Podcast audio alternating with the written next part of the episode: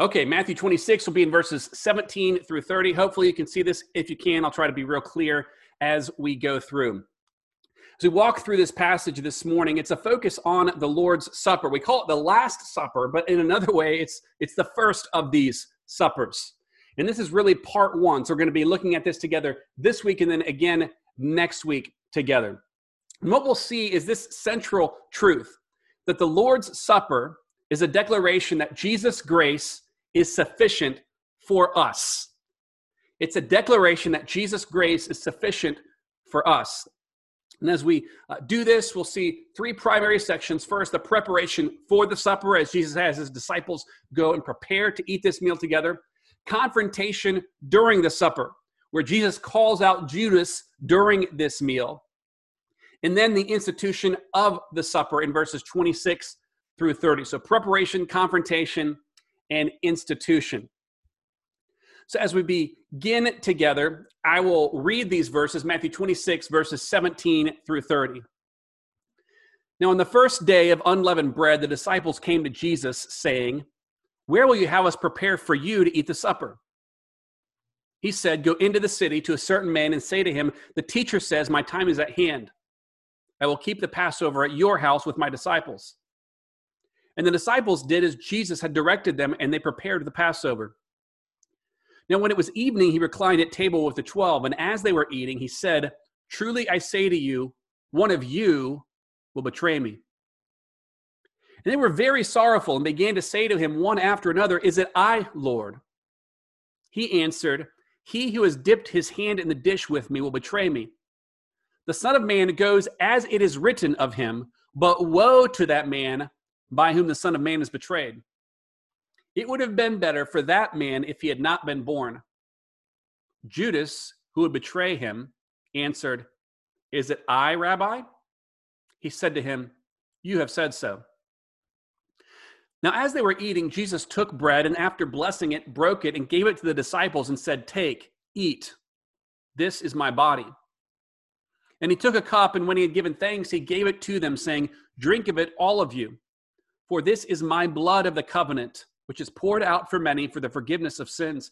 I tell you, I will not drink again of this fruit of the vine until the day when I drink it new with you in my Father's kingdom."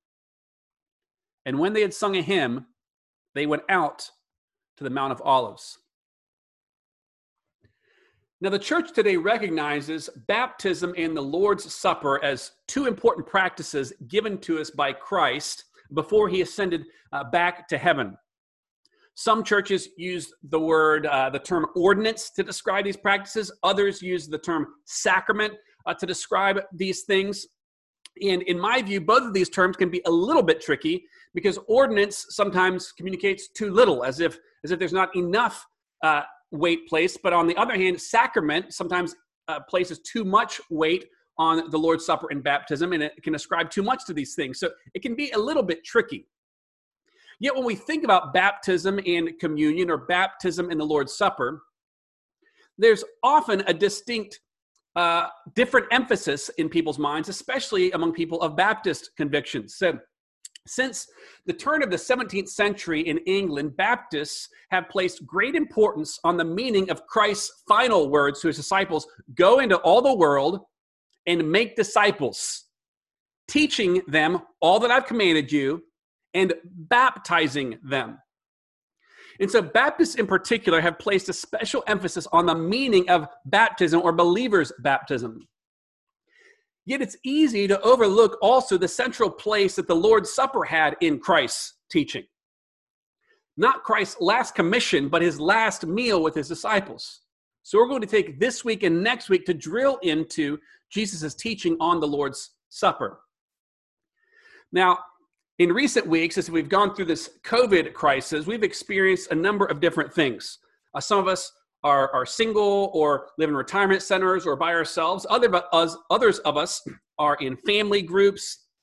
And we've experienced meals in a different way, perhaps, than we had before. We don't as much eat out, perhaps, in social settings. And so family meals have kind of taken on an increased importance. In fact, I've heard some people reflect, like, that's been one of the encouraging things about this, has been spending more time together during something like this. But meals and family meals, the, the idea of getting together, they're, they're cultural events, not just individual events. In fact, in our culture, big events are highlighted by food or by meals. So uh, wedding feasts in some cultures can last days or weeks. And even in our culture, uh, the, the reception takes on a, a great significance as well. Now, here in the United States, we get together for holidays. Uh, Thanksgiving in particular, we think of a feast, uh, Christmas, food, but even something uh, like this weekend where we commemorate Memorial Day. People think of, of food together, grilling out or being outdoors, and these, these time together. Now, Jesus has had many meals with his disciples in the three years that he's lived with them and been, and been training them. But of all of these meals, there's one meal recorded not once in Scripture, but four different times. And it's this one. It's what we call the Last Supper. It takes place during a Jewish holiday. But Jesus takes the events surrounding this, and we see that all that's happening here is anything but celebration. Disciples, they fall like flies. At the end, there's not a single one standing. And yet, even in these darkest days of Christ's life, he gives us a remarkable picture of God's grace. Now, for fifteen hundred years, God's people, the Israelites, have celebrated the Passover. They've observed the Passover. And this meal that we just read about and that we're going to discuss together this morning is the last true Passover. So for a millennia and a half, God's people have celebrated Passover. Now, the way that people celebrated Passover differed based on kind of where you lived in Palestine. So if you live in the north in Galilee, you typically celebrated on Thursday evening. So they marked uh, that this Passover day from Thursday morning to uh, Thursday sunrise to Friday sunrise. In Jerusalem, however, they celebrated it on a Friday because they would celebrate it from Thursday sunset to Friday sunset. So there's a little bit of a different way. And so what this means is that as someone coming from Galilee, Christ can remember, celebrate the Passover on Thursday with his disciples in this Last Supper. And then on Friday at the Passover in Jerusalem, he can himself be the Passover lamb. So he both partakes of this supper and then is himself the next day the sacrifice. And so the first thing we see in this passage in verses seventeen, eighteen, and nineteen is preparation. Preparation. Now, you may remember from last week that Jesus and his disciples are staying in Bethany. But Deuteronomy sixteen indicates to us that Jews can't celebrate the Passover just anywhere. They have to go to Jerusalem. So even though Jesus and his disciples are just outside of town, they have to go into town to take this meal together on Thursday evening. So Jesus sends his disciples ahead of him to get the meal ready. Now, the conversation that takes place here is probably the tail end of a longer conversation with his disciples. We've just got just a bit of it. But the end of verse seventeen is interesting because the way the disciples phrase this, they say, where will you have us go and prepare for you to eat the Passover? Both of these yous are individual, as if Jesus is doing this himself. So Jesus has already given them some idea like, hey, I'm ready to go uh, take this meal now. Now, this Passover celebration that we're about to observe isn't just another set of pilgrims eating this meal. It's a particular meal with a host who directs how the meal goes. It's not as if everyone sits down and just begins eating. Rather, there's a particular form, content, and process to this. Now, there's going to be something different in this particular Passover meal that Jesus celebrates, but it's not yet clear to his disciples how different it will be. Now, as we compare the different gospel accounts, Matthew, Mark, Luke, and John, of this moment, we get a fuller picture of everything that happens next. Now, it's not been long. It's just been a handful of days since Jesus entered Jerusalem in the triumphal entry. And here in this moment, we have strong echoes of that entry, that triumphal entry. Jesus, in that moment, sent disciples ahead to prepare. And here he sends two disciples on a secret mission. And there's a weird sign, a particular circumstance connected to what's about to happen.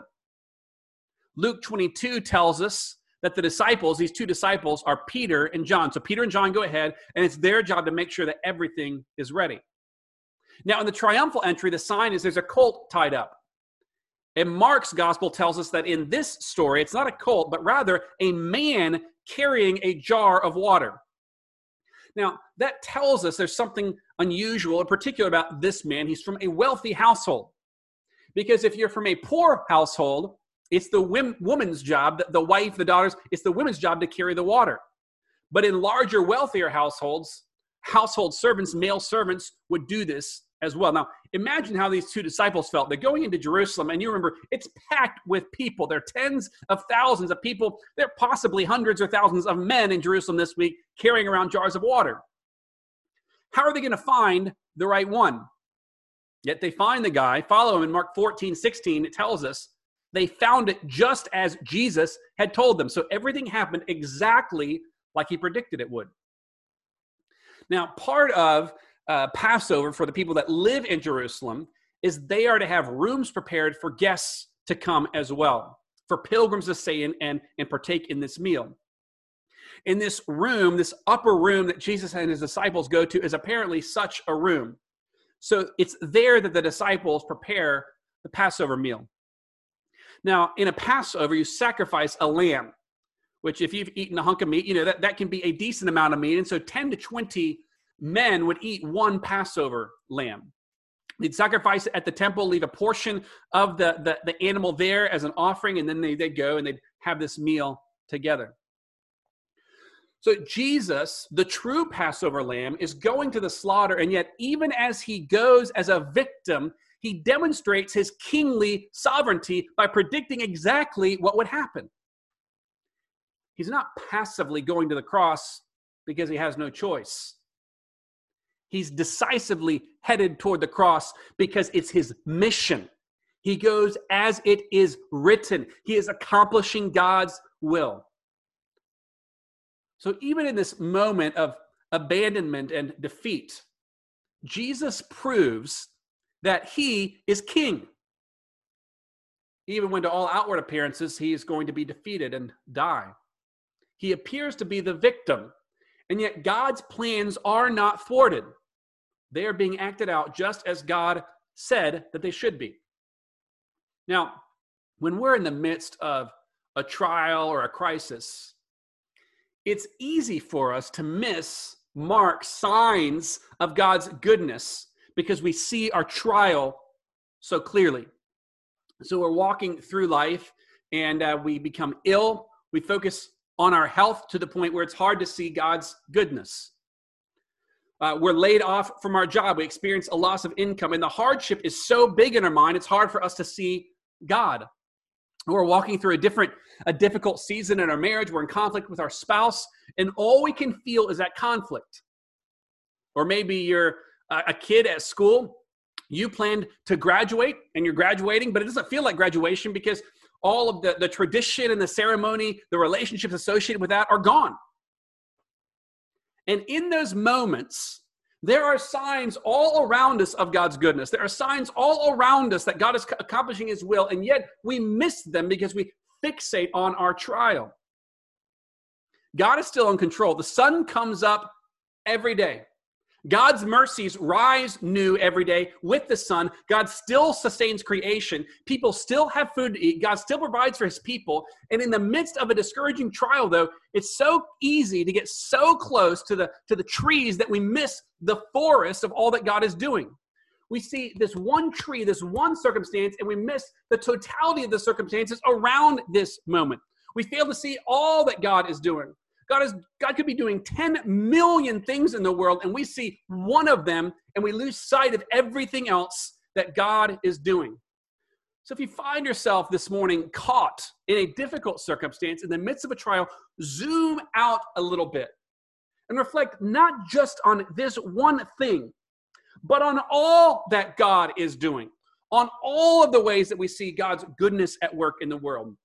Now, doing that won't make this trial disappear, but it may change our perspective enough to walk through that same trial in faith, to walk through in a way that allows us to see God at work in the midst of this trial and breathe fresh life into our soul.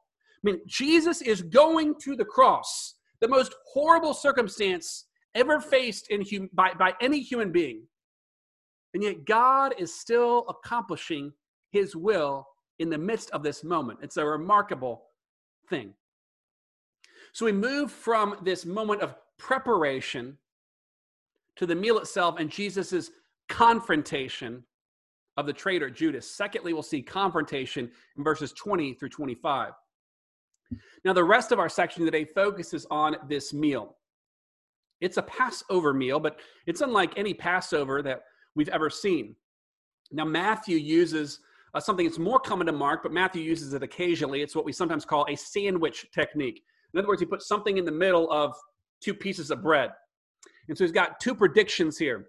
On the front side, Jesus predicts Judas's betrayal. On the back side, he's going to predict, predict Peter's denial. And in between, we have the heart of this section, and that is this meal. And this points us to a key understanding, because what surrounds this meal?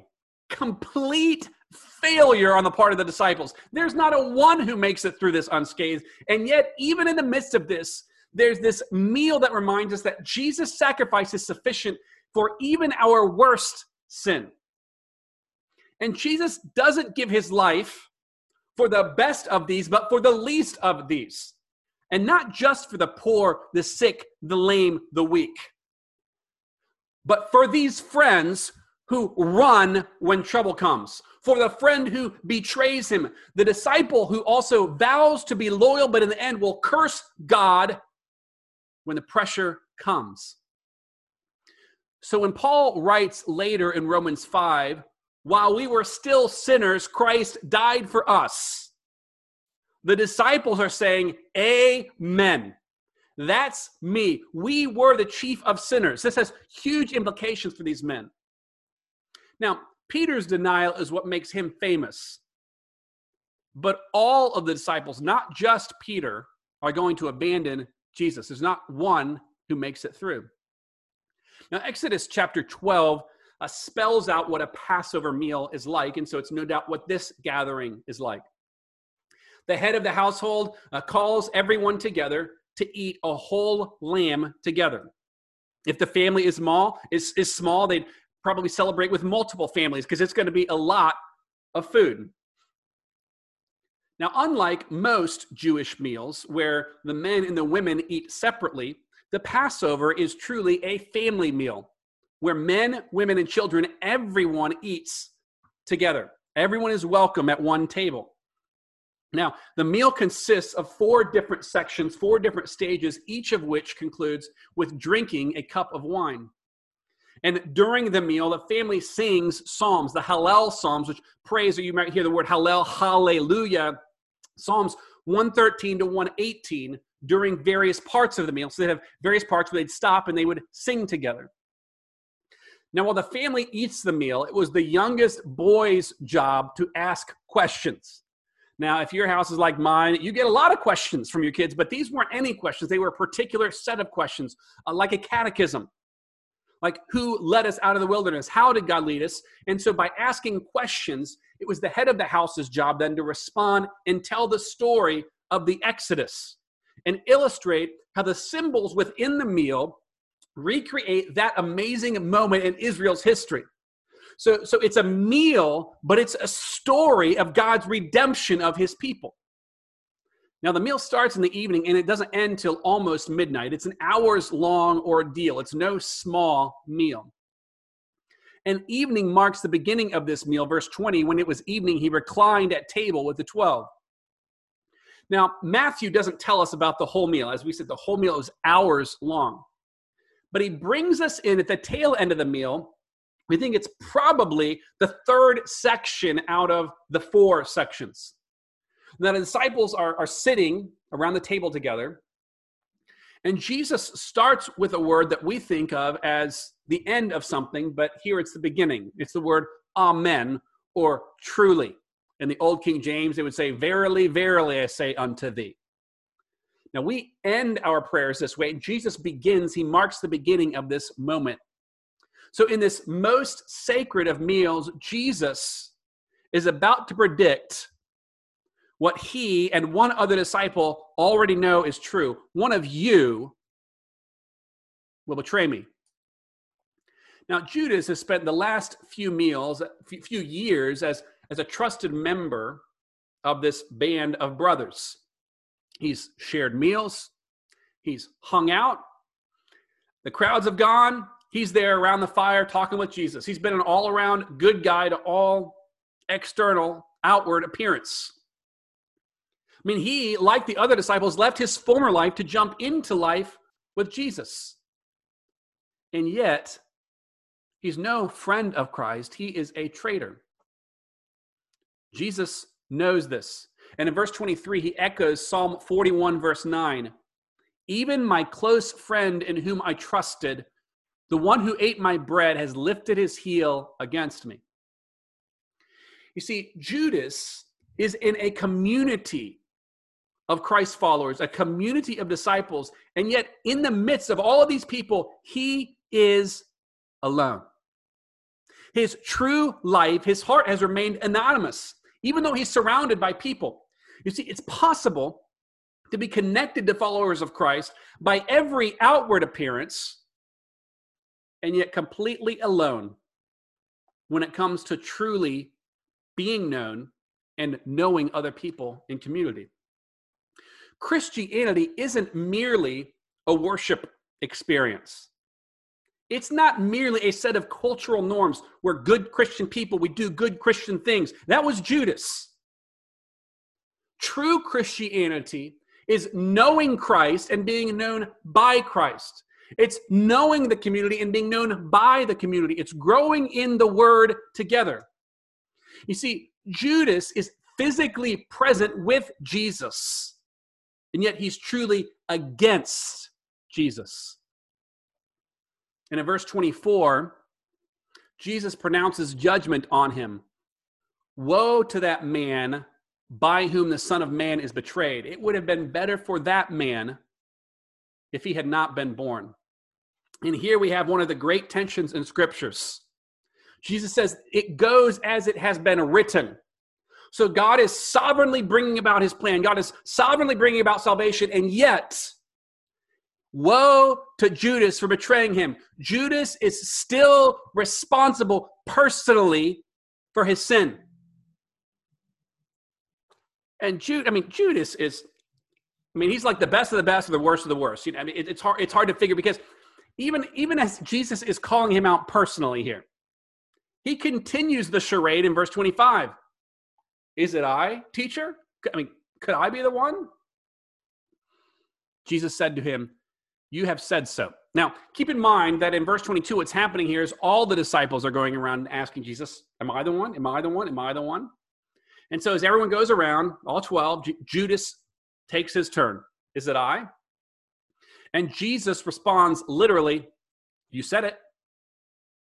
You said it, Judas. Well, as we saw a few weeks ago when we were in Mark chapter three, Jesus was choosing his disciples, and even in the moment there where he chooses his disciples, Judas is marked as the one who would betray him. And in this moment, Judas is such a good hypocrite that even after Jesus points him out, and Judas gets up to leave, the disciples think he's leaving to go get more food or to go do a good deed for the poor. I mean, he's literally going out to betray the Son of God, and the disciples think he's out on some errand of mercy. I mean, Judas is among them, but he's not truly one of them. So how can we fight a tendency to be part of a group without being truly known? Cultural Christianity can have all the impression of a relationship with Jesus without a life of genuine trust in Christ. It's like it's it's like this. So uh, right now, in fact, uh, last weekend or two, I've I've watched something I've never seen before, and, and that is some international soccer matches with no one in the stands, and it's it's a weird thing. It's kind of quiet. It's like, I don't know, like you're watching pickup soccer, and yet these people are making millions of dollars uh, to run, run around and, and chase the ball. And I imagine the same thing eventually is going to happen in, in our leagues, in, uh, in in baseball, football, basketball, that the stands are going to be empty, and yet people are going to be pursuing the competition. And yet normally when we uh, hit a sporting event, there are groups of people there. There are the participants, and then there are the spectators. Now, often, uh, as spectators, we feel like we're in the event. We feel like we're there, and, you know, if we cheer louder or if we boo, like we could actually affect the outcome of the game, but we're not really in the game. And what happens is when it comes to Christianity, there are no spectators. There are no participants on the outside. We aren't all here cheering for Team Jesus while a few people do the work. No, in Christianity, we're all engaged in this mission. We're all engaged in this together. True Christianity isn't something that people observe and cheer for. It's discipleship we all engage in. And if your relationship with Christ is one of looking on, you go, you go, you got it, you're missing what it means to truly follow Christ. It's, it's not observing, it's participating. And so we can't sit back as sort of a spectator community and expect that others will do the mission. What Jesus calls all of us to is to engage in this mission together. So don't be content being part of a community where you just observe what happens at church, but remain anonymous. Now, sometimes anonymity is, you know, is innocent like that, but other times it's a little more sinister, like what Judas has going on here, covering a secret sin under a nice smile and a good set of clothes. In the end, Judas's secret leads to his destruction. And it's possible that someone here is embracing a secret that is destroying you, tearing you, corrupting you from the inside out. Learn from the life of Judas. It is not worth it. Trust the community that God has given you and get help for your sin. If you find yourself the bearer of a secret that is destroying you, turn before it is too late. So there's this preparation, this confrontation, and now Jesus moves to the institution of the Lord's Supper in verses twenty-six through thirty. Institution, verses twenty-six through thirty. Well, this Passover meal serves as a, serves as a transition of sorts in, in the history of Israel and also in the history of redemption. For centuries, fifteen hundred years, God's people have remembered the Passover. So Jesus is now going to take uh, the sights of his people and lift it from this, this meal in the Exodus, this small picture of redemption, and lift their sights to the grand cosmic picture of redemption, the cross, the redemptive work of Jesus in delivering people from much greater enemies than Pharaoh. Matthew's and Mark's accounts are the shortest we have in Scripture of this meal. John's is quite long, and he fills in a lot of details that we don't have here in Matthew. A lot happens this evening before Jesus' arrest. This is the evening when Jesus gets down and he washes the disciples' feet. He gives a farewell address in John thirteen, fourteen, fifteen, sixteen, this long address, this teaching moment to his disciples. John chapter seventeen is Jesus' well-known high priestly prayer where he prays not only for those disciples, but also for us, those who believe through their word. And in this remarkable moment, all this is happening, the disciples on this night have yet another argument about who will be the greatest. To the very end, they don't get the point. And Matthew tells us about everything else that happens. Peter says, "I'll never betray you." Jesus goes and prays in Gethsemane, and then he's arrested. And in the midst of all this, verses twenty-six, seven, and eight form the heart of Christ's teaching on the Lord's Supper in what we call the words of institution. In other words, these words have accompanied the observance of the Lord's Supper for almost two thousand years. Jesus said them first, and now Christians throughout the world engage in this supper through these words. Verse twenty-six, Jesus took bread and after blessing it, broke it and gave it to the disciples and said, "Take, eat, this is my body." And he took a cup, and when he had given thanks, he gave it to them, saying, "Drink of it, all of you, for this is my blood of the covenant, which is poured out for many for the forgiveness of sins." These words are recorded in Matthew, Mark, Luke, and then Paul gives us a bonus record of these in First Corinthians chapter eleven, four times in God's word. Now, one of the great significances of this moment is what Jesus commands us to remember. Now, when we think about the Christian calendar, there are two holidays that kind of stand above others: Christmas, the incarnation, and Easter, the resurrection. In fact, in the early church, that church began worshiping on Sunday rather than Saturday, the Sabbath, because of the importance of the resurrection. But before Jesus leaves his disciples, what does he command us to remember? His death. Not his birth, not his miracles, not many other things he's done, but his death. Why? Why does he say, remember my death? Because the death of Jesus is unlike any other. Now, tomorrow is Memorial Day, a holiday that began sometime during the Civil War and was instituted nationally uh, in nineteen seventy-one. It's a day that commemorates the sacrifices of those who have given their lives in service to our nation. And so Memorial Day is a commemoration, a remembering. But it's also, in culture, a celebration, because the deaths of those men and women earned and preserved our civic freedom. Yet to compare Memorial Day and the cross of Christ could also miss their vast differences. Jesus himself said, "Greater love has no man than this, that a man lay down his life for his friends." And in an infinitely greater way, the cross of Christ is a sacrifice worth celebrating, because Jesus died not for his friends, but as Paul says, for his enemies. Jesus' death is for those who hated him. And I'm not talking just about the soldiers in the crowd. Certainly it includes them. But God's word tells us, it's talking about us. Romans five, verse ten, it tells us, while we were enemies, we were reconciled to God by the death of his son. We are born into this world as rebel sinners against a holy God. And yet Jesus died for these rebels. And he died for enemies not from one nation, but from every corner of the globe. And anyone who's here this morning without a personal relationship with Christ through faith can turn from his sin or her sin and trust him. And if that's you here this morning, would you trust Jesus today?